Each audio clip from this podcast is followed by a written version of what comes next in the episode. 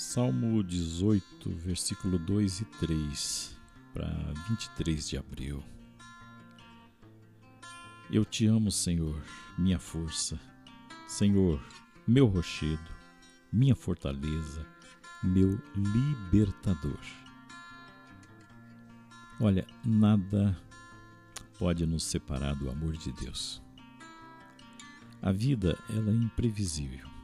Um dia as pessoas estão alegres, no outro tristes, desanimadas, e um dia estão repletas de saúde, no outro podem estar enfermas.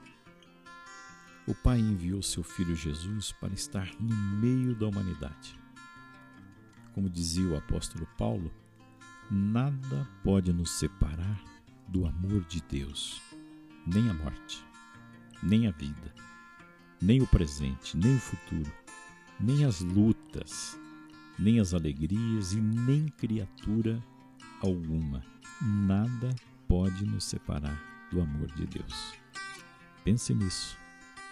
Tome posse.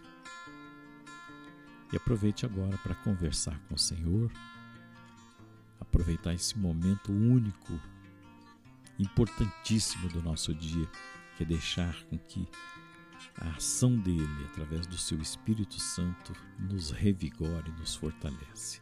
Faça isso agora. Se você precisar, dá uma pausa no vídeo, depois você retoma.